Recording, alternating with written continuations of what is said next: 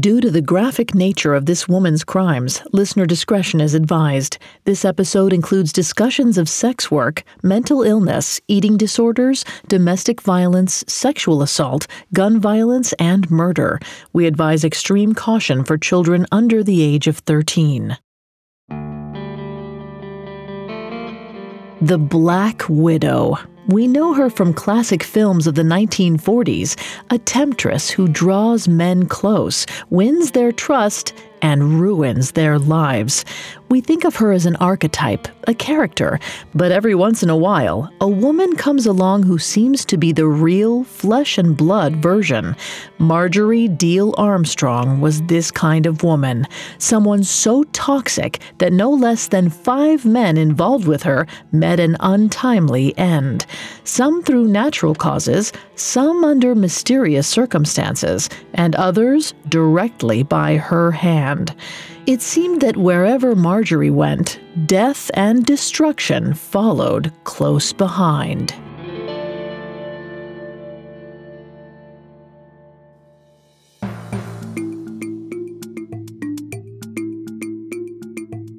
Picture a murderer, a gangster, a thief. Did you picture a woman? We didn't think so. Society associates men with dangerous crimes. But what happens when the perpetrator is female? Every Wednesday, we examine the psychology, motivations, and atrocities of female criminals. Hi, I'm Vanessa Richardson, and you're listening to Female Criminals, a Spotify original from Parcast. You can find episodes of Female Criminals and all other Spotify originals from Parcast for free on Spotify or wherever you listen to podcasts. This week, we'll meet Marjorie Diehl Armstrong, a real life black widow who was responsible for one of the most bizarre and deadly robberies in history. We'll explore her volatile relationships with the men in her life, her battles with mental illness, and her ever increasing desire for more money. Then we'll learn how her greed led her to hatch a convoluted bank heist involving a collar bomb, a captive prisoner, and a shocking death caught on camera. Next week, we'll look at the aftermath of what became known as the Pizza Bomber case. We'll follow authorities as they try to get to the bottom of the scheme. Then we'll see how, years later, the FBI finally narrowed in on Marjorie as the mastermind behind the entire plot. Cool fact a crocodile can't stick out its tongue. Also, you can get health insurance for a month or just under a year in some states. United Healthcare short term insurance plans, underwritten by Golden Rule Insurance Company, offer flexible, budget friendly coverage for you. Learn more at uh1.com. It feels like we're all being told to go on this diet, take that supplement. Ozempic will give you depression, but you know what'll cure that? Weed. Or you could try to balance your hormones. At Science Versus, we're like, what the f is going on? Forget the crap online and listen to Science Versus. Just the facts. Oh, and a bunch of stupid jokes. What is a ghost's favorite fruit? Blueberries. That's Science VS. New season out on Spotify soon. A new true crime podcast from the team behind Up and Vanished. In 2016, adventurer Justin Alexander was invited on a trek by an Indian holy man. They headed to a spiritual ground in the Himalayan mountains, a place beyond civilization. The holy man returned and said nothing, but Justin was never seen again. What happened to him? Dive into our investigation in Status Untraced. Available now Listen for free on Spotify. Marjorie Diehl was born in February of 1949 to Agnes and Harold, working class Pennsylvanians who lived in the small city of Erie. Harold was a construction foreman who liked to drink. Agnes, a schoolteacher with high expectations for her daughter. Because both of her parents worked, Marjorie's childhood was stable and comfortable. As far as material matters went, Marjorie was never left wanting for anything. Still, she had a difficult relationship with both of her parents. Her father's trips to the local bars weighed on her, even at a young age, and from her mother, she felt constant pressure to live up to her expectations. Luckily, Marjorie had an escape her grandparents. They lived right next door. Around the time she was eight years old, Marjorie started spending more and more time with them. Her grandfather George was a police officer who Marjorie idolized. He made her feel safe and protected, and if she had it her way, he would have been her real father. But there was another reason she loved her grandparents. They were rich. Marjorie's own parents were well off, but her grandparents had even more money, and young Marjorie was obsessed. She loved looking at the stacks of cash in their safe. Sometimes they even let her deposit their mortgage payments at the bank for them. Each time she imagined what it would feel like for all that money to be hers, and one day it would be when she inherited it, as she expected to do when they passed away. Even at her young age, Marjorie understood what having money could do for her. She already believed herself better than her peers and their working class families. Having money of her own would ensure everyone else could see that too. This sense of superiority likely came from her mother because Agnes Diehl also thought she was better than the people around her, and her lofty opinion of herself wasn't wholly unfounded. She'd earned a college degree at a time when that was rare for a woman, and had then attended graduate classes at Columbia University. She expected her daughter to be just as much of a trailblazer as she'd been. But Agnes was also extremely critical of Marjorie. She wanted her to always be better than her peers.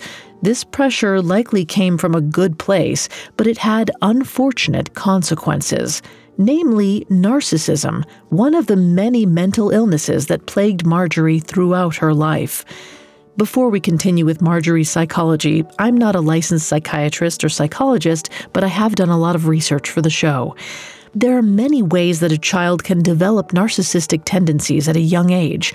According to psychoanalysts Heinz Kohut and Otto Kernberg, one of the most common causes can be excessive criticism from parents.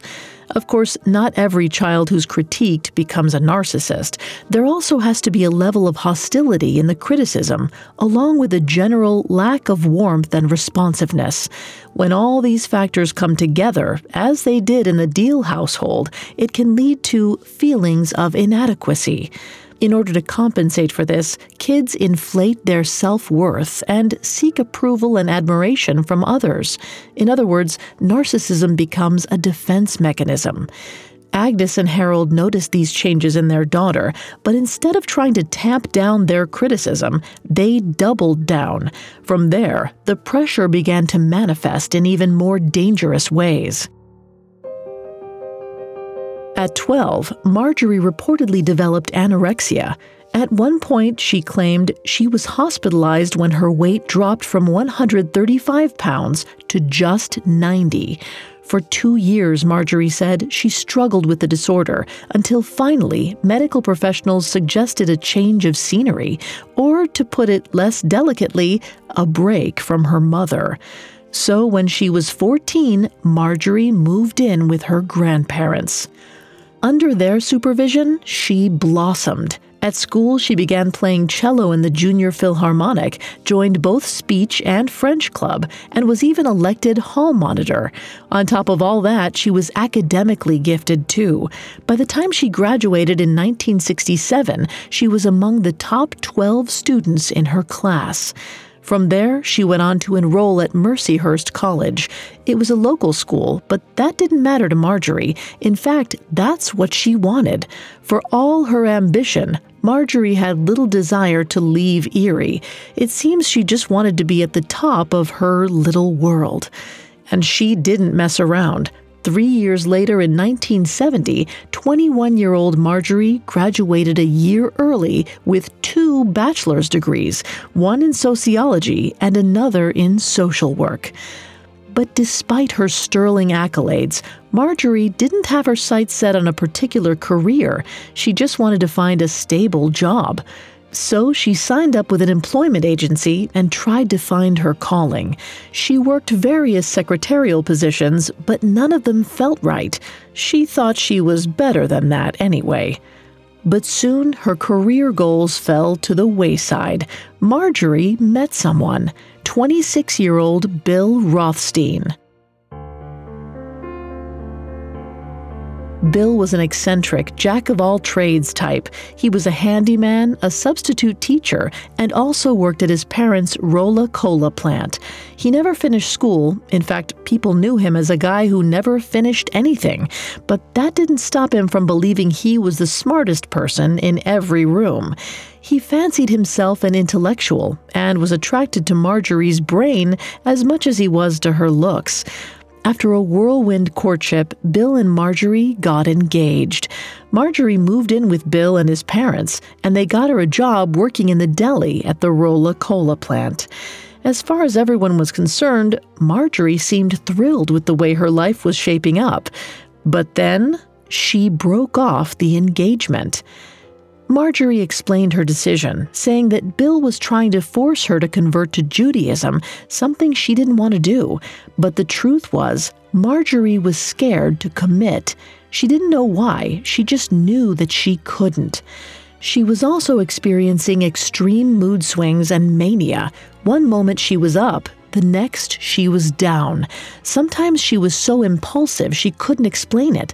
Other times, she was the same old charming Marjorie she had always been. She just couldn't find a way to stay stable. As a result, Marjorie was always looking for someone to help her through her manic phases. She may not have wanted to commit to Bill, but that didn't mean she wanted to be alone. She needed someone else in her life, even if the relationship was unhealthy.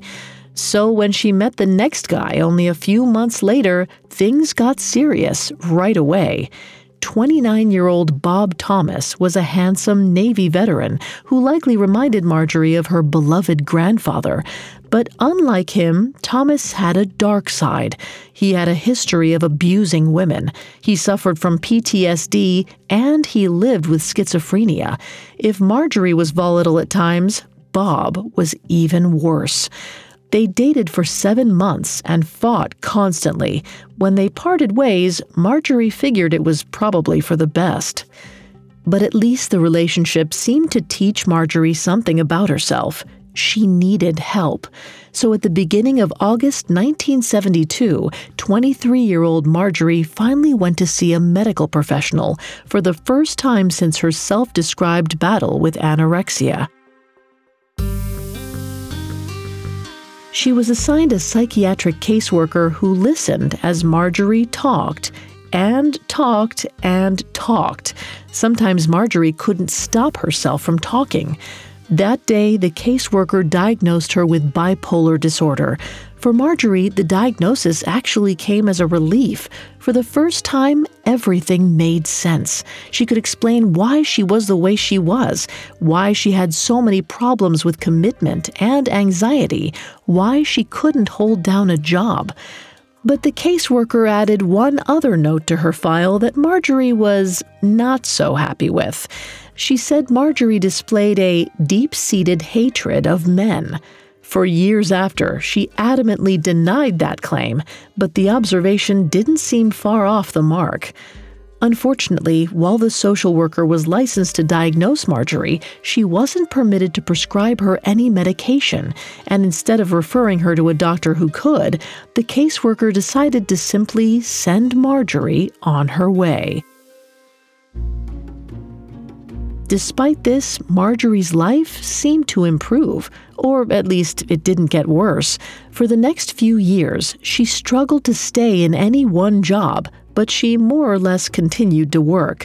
She even ended up going to graduate school to get her master's degree in education. When she graduated in 1975, she took a job as a high school substitute, teaching American history. She figured a permanent position in the Erie School District wouldn't be too tough to obtain. After all, her mother was still a teacher there. Marjorie had an in. But despite that, Marjorie wasn't able to secure the job. She blamed her mother for not doing enough to help and refusing to pull in favors for her. Their relationship had always been somewhat strained, but in Marjorie's eyes, this was a complete and utter betrayal. And the 26 year old began to spiral. She was unemployed, living by herself, and dealing with bipolar disorder with no medication. Plus, she was growing more paranoid by the day. At some point, she became convinced her neighborhood was rife with crime and even went out and bought a gun.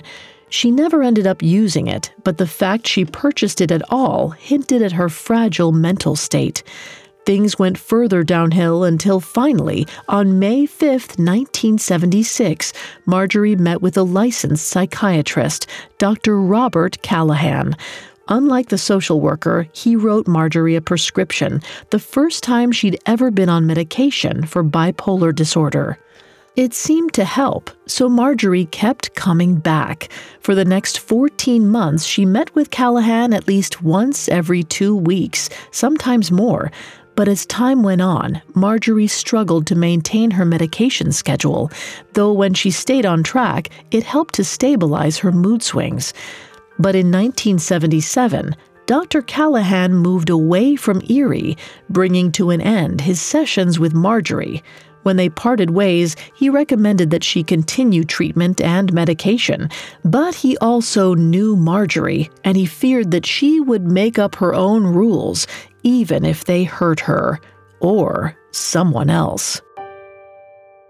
Up next, Marjorie has her first brush with the law, but certainly not her last.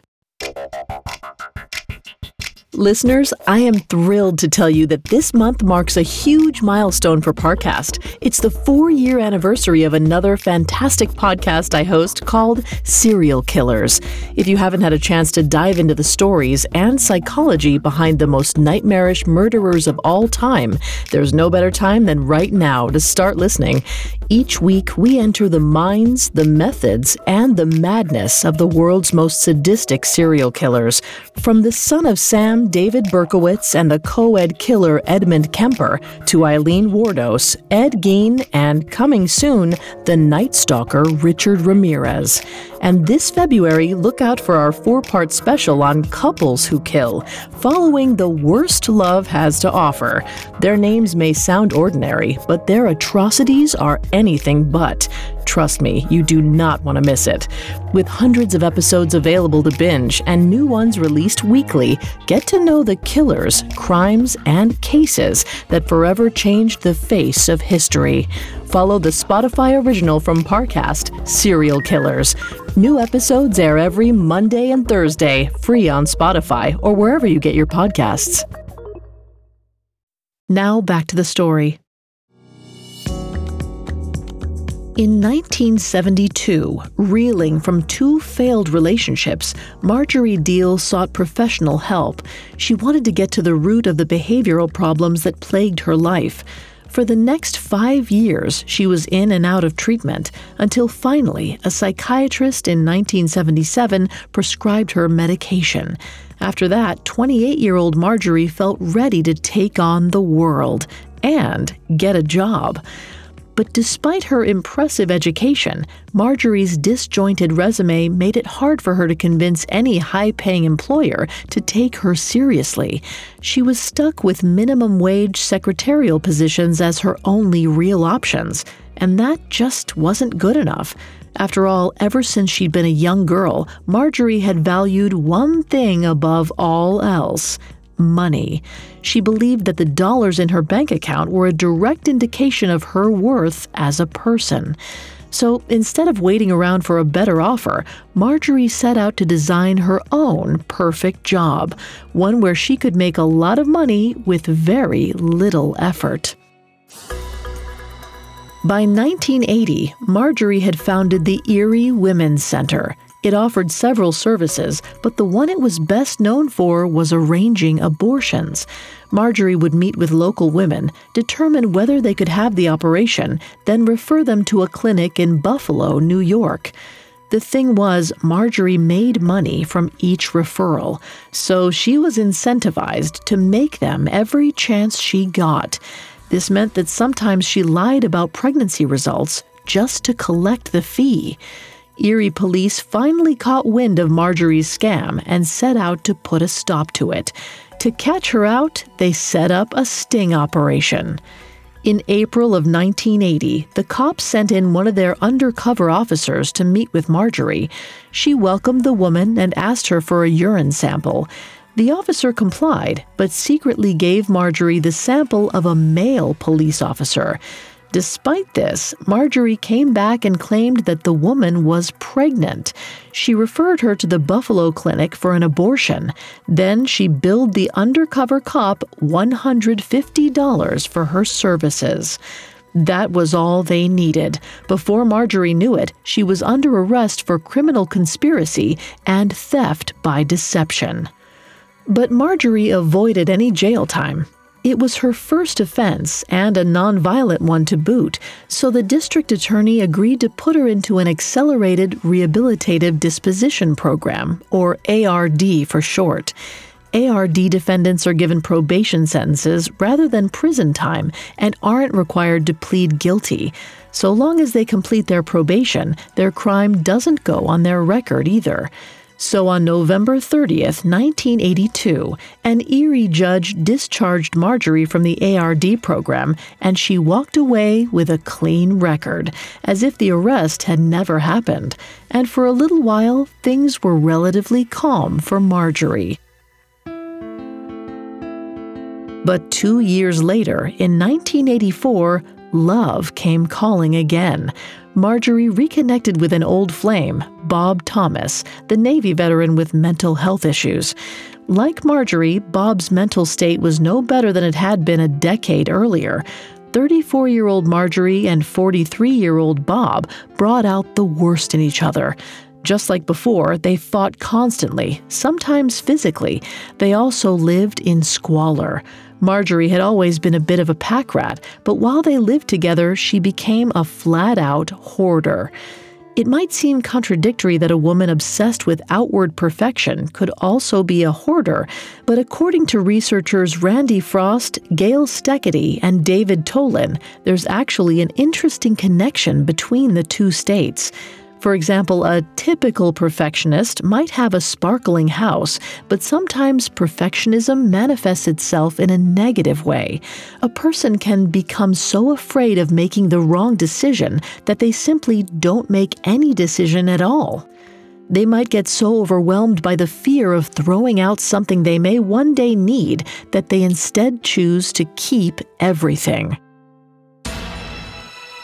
So, for the next five months, as her anxiety over her choices grew, Marjorie's hoarding intensified.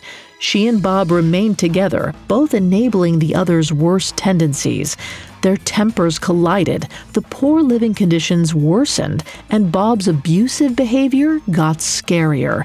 She said that he would beat her when she did anything that upset him, and on at least one occasion, he allegedly forced her to perform oral sex while he slapped and punched her. Things were so bad that Marjorie started to fear for her own safety. Or at least, that's what she said. Some argued that it was Bob who should have been afraid of Marjorie. Either way, on July 25, 1984, 35 year old Marjorie went to a gun store. There, she picked out a 35 caliber Smith & Wesson revolver. She asked the store clerk if it could kill a person, then quickly clarified that it was for intruders. Before finishing the purchase, Marjorie had to fill out an application form. Where it asked if she had any mental illness, she scribbled no. Five days later, in the early hours of July 30th, she approached Bob's sleeping form. She raised the revolver and shot him six times. Later that day, Marjorie told a friend what she'd done, claiming it was in self defense. Then she asked her friend for help getting rid of the body. But instead of helping her, the friend called her sister. Word got around, eventually reaching local authorities. By 6 p.m. that evening, the police had found Bob's body in Marjorie's house. They arrested Marjorie, who still had the gun on her and who still claimed the slaying was in self defense. But because of her bipolar diagnosis, there was disagreement over whether or not she was mentally competent to stand trial. Between 1984 and 1987, four separate medical professionals evaluated Marjorie, and all of them deemed her mentally incompetent. Eventually, in September 1987, Marjorie was transferred from the Erie County Prison to Mayview State Hospital to receive better treatment. While there, doctors tried several medications to help her, but each new prescription seemed to have horrible side effects, and Marjorie had to stop taking each one. Until finally, in January 1988, Marjorie refused to take any medication at all. Living with the ups and downs of bipolar disorder was far preferable to dealing with unbearable rashes, increased paranoia, and obsessive compulsive tendencies, all side effects of the medication. And under the law, the hospital couldn't force her to take any drugs against her will. However, without any medication, Marjorie turned out to be sharper. In February of 1988, the court reversed its decision. 39 year old Marjorie was deemed competent and meant she was finally going to court. Her trial for first degree murder started in May of 1988. The prosecution argued that Bob Thomas's murder was premeditated, while Marjorie's lawyers contended that she had acted out of self defense. They told the court that the culture of abuse in her home was so bad that she felt afraid of her boyfriend, even as he was sleeping. To Marjorie's surprise, the jury believed her. On June 1st, they returned with a verdict of not guilty. Marjorie had to smile. The jury's decision only served to reinforce a belief she'd held all her life. She was better than everyone else, and she could get away with anything. You might think that after her abusive relationship and subsequent murder trial, Marjorie would be inclined to stay away from men for good, especially abusive, violent ones, but she had no such intentions. One year later, 40 year old Marjorie met Richard Armstrong, a 42 year old musician and paranoid schizophrenic. They bonded over a shared love of music and education, and their connection quickly turned into complete and utter infatuation. But Richard was similar to the men of Marjorie's past. He was irritable, angry, and suspicious at all times, and Marjorie felt the full brunt of that personality. If he suspected anything unusual, even situations entirely fabricated in his own mind, he took out his anger on Marjorie. Marjorie seemed well aware of his volatile nature going into the relationship. By most accounts, Richard's abuse began as soon as they started dating, maybe even the first night they spent together.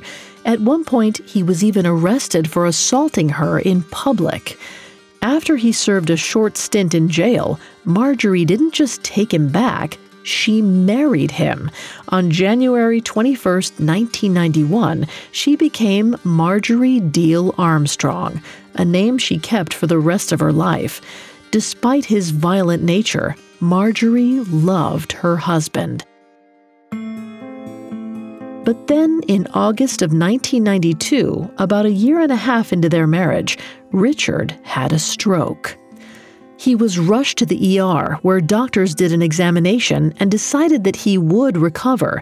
But then, that evening, while in a hospital bed, he lost consciousness. No one had noticed that his brain was bleeding. He fell into a coma and was declared brain dead. Two days later, his heart stopped. Richard was dead. Marjorie was distraught. She sued the hospital for malpractice, blaming them for not catching the hemorrhage in time. Eventually, she received a quarter million dollar settlement.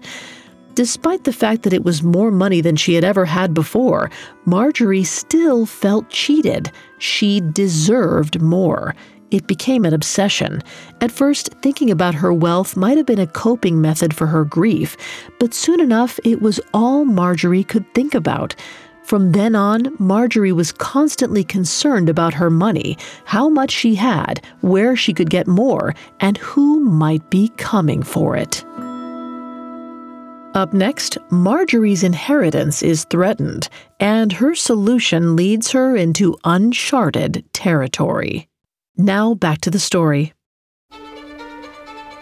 After being acquitted for murdering her boyfriend in his sleep, Marjorie Diehl met and married Richard Armstrong.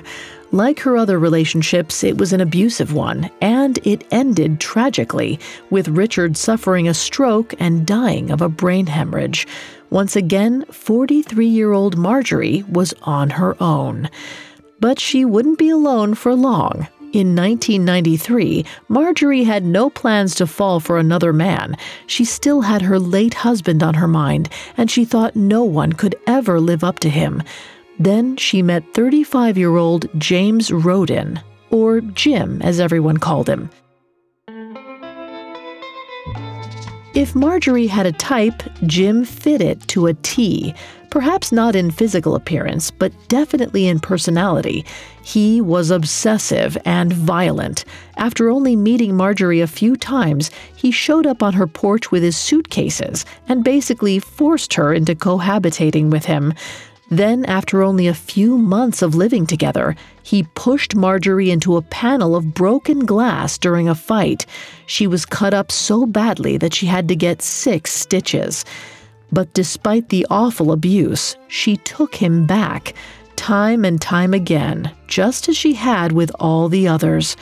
According to researcher Juan Herrero and colleagues, the fact that Marjorie had been in multiple abusive relationships before this point actually made her more likely to be a continued victim of abuse. It's a vicious cycle, and women who have higher levels of psychological difficulties are even more vulnerable. And with every new abusive relationship, breaking the cycle only becomes harder. For Marjorie, it got to the point where this was the only type of relationship she knew. So the two fell into a twisted version of domestic bliss for the next five or so years. Things continued like this until July of 2000, when Marjorie got some unexpected news. Her mother was dead. Marjorie had long ago fallen out with her parents but news of her mother's death still hit her hard. For a short while, she grieved. Then she turned greedy. In the years since Marjorie's estrangement, Agnes and Harold Diehl had amassed a small fortune $1.8 million, mostly in municipal bonds. Marjorie thought all that money was due to her. As far as she was concerned, it was her inheritance but her father was still alive, which meant he had control over the estate, and he wasn't particularly fond of his daughter at this point, so he chose to share his wealth with his friends and neighbors by doing things like helping some of them pay off loans or paying to get their cars fixed. And that really made Marjorie mad. He was giving away her money. In fact, Marjorie was so angry that she asked her friend, Ken Barnes, a question, one that changed things forever. Barnes was a television repairman by day and drug dealer and pimp by night. He'd met Marjorie and Jim fishing on the pier, and they'd become good friends. They were close enough that Marjorie felt comfortable asking him for a serious favor. She wanted to hire him to kill her father. She wanted her money, and she wanted it before more of it was given away. So she had to take her father out of the picture. According to Barnes, he never took Marjorie seriously. His joking response to her was that it would cost her a pretty penny. When she asked how much, he threw out a ridiculous number $200,000. But then Marjorie agreed. She just needed to drum up the money, and she knew just how to do it rob a bank. At some point, Barnes must have come around to the fact that Marjorie was dead serious. She wouldn't let the subject drop. In fact, she started working out the details and updated Barnes on how it was all going to go down. She also reconnected with an old flame who agreed to help. 59 year old Bill Rothstein, her former fiance. Though they'd only had infrequent contact over the years, it seemed that he had never truly gotten over Marjorie. She still had a strange hold over him. Together, the three started to plot out the details of their heist. Marjorie's current boyfriend, Jim, was supposed to be the getaway driver in the developing plan, but at some point he got cold feet about the whole thing and threatened to go to the authorities. Marjorie couldn't let that happen. So on August 10, 2003, history repeated itself. 54 year old Marjorie shot Jim twice in the back as he lay sleeping. He died instantly. And once again, Marjorie wanted help getting rid of the body, but this time she called on someone she knew would help her Bill Rothstein. He seemingly had no qualms about getting involved. He helped transport the body back to his house, stuffed it into a freezer in his garage, and then sawed the murder weapon into pieces before melting them down. Now they were really in it. Both Marjorie and Rothstein were committed to going through with the bank heist. But they didn't just want to rob the bank, they wanted to show off a little, and that's how they dreamed up one of history's most elaborate and convoluted bank heists. Marjorie, Rothstein, and Barnes concocted the plan together. They wanted to send someone into Erie's PNC Bank with a fake bomb strapped to their neck with letters demanding money but none of them wanted to be the one to walk through the doors. They needed a fall guy, someone who, if caught, could claim they were forced into it. Barnes ended up asking a sex worker he knew, Jessica Hoopsick, for help finding the perfect candidate. And it turned out that Jessica had one client who she described as a bit of a pushover 46 year old Brian Wells. She introduced Brian to Barnes and Marjorie, and they paid Jessica $1,500 for her troubles. She'd earned it, they thought, because Brian Wells was perfect. A pizza delivery man who'd never graduated high school, Brian was a man of simple pleasures. He liked three things puzzles, cocaine, and Jessica Hoopsick. When she brought him by Barnes's house, Brian thought nothing of it. After all, Barnes was the local cocaine dealer. Brian assumed he and Jessica were simply picking up drugs. He had no idea that Barnes was scouting him out for something more sinister. It's unclear if Brian was ever informed about the scheme, or if he had anything to do with the planning of it, but here's what we do know. On August 28th, Marjorie met Ken Barnes at his house. Then they met Rothstein at a nearby gas station. Using a payphone, they made a call to Mamma Mia's Pizzeria. They placed an order for two pepperoni and sausage pizzas and gave an address. As planned, Brian Wells was the delivery man on hand, and he drove the order out to a clearing near Rothstein's house. There, he was met by Marjorie, Rothstein, and Barnes, plus Rothstein's roommate, Floyd Stockton, and Brian's coworker, Robert Pinetti, whose exact involvement is still a mystery. Brian handed over the pizzas, then went to leave. But before he could get back to his car, Marjorie and Rothstein held him down. Then Floyd snapped a collar around Brian's neck and told him that it was a bomb.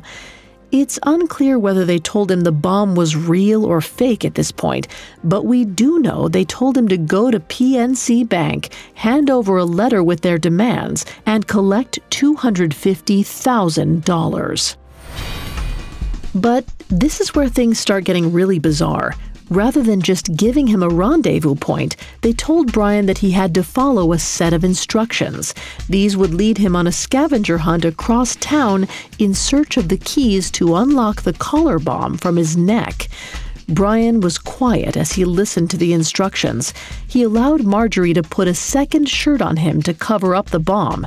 Then Rothstein handed over a cane that was actually a disguised gun.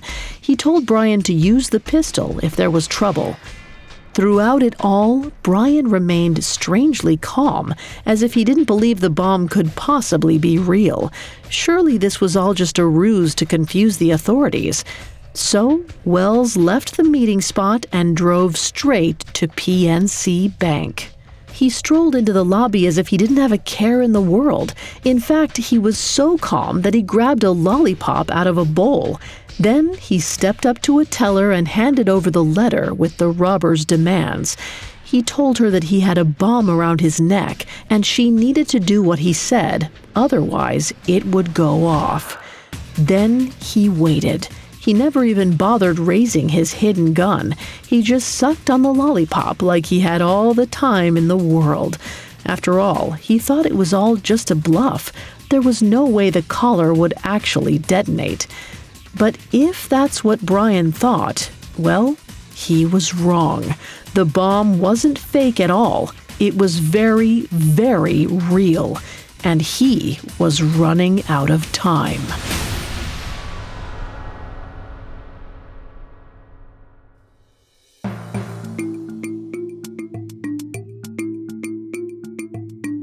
Thanks again for tuning in to Female Criminals. We'll be back next week with part two and the unbelievable resolution to the pizza bomber case.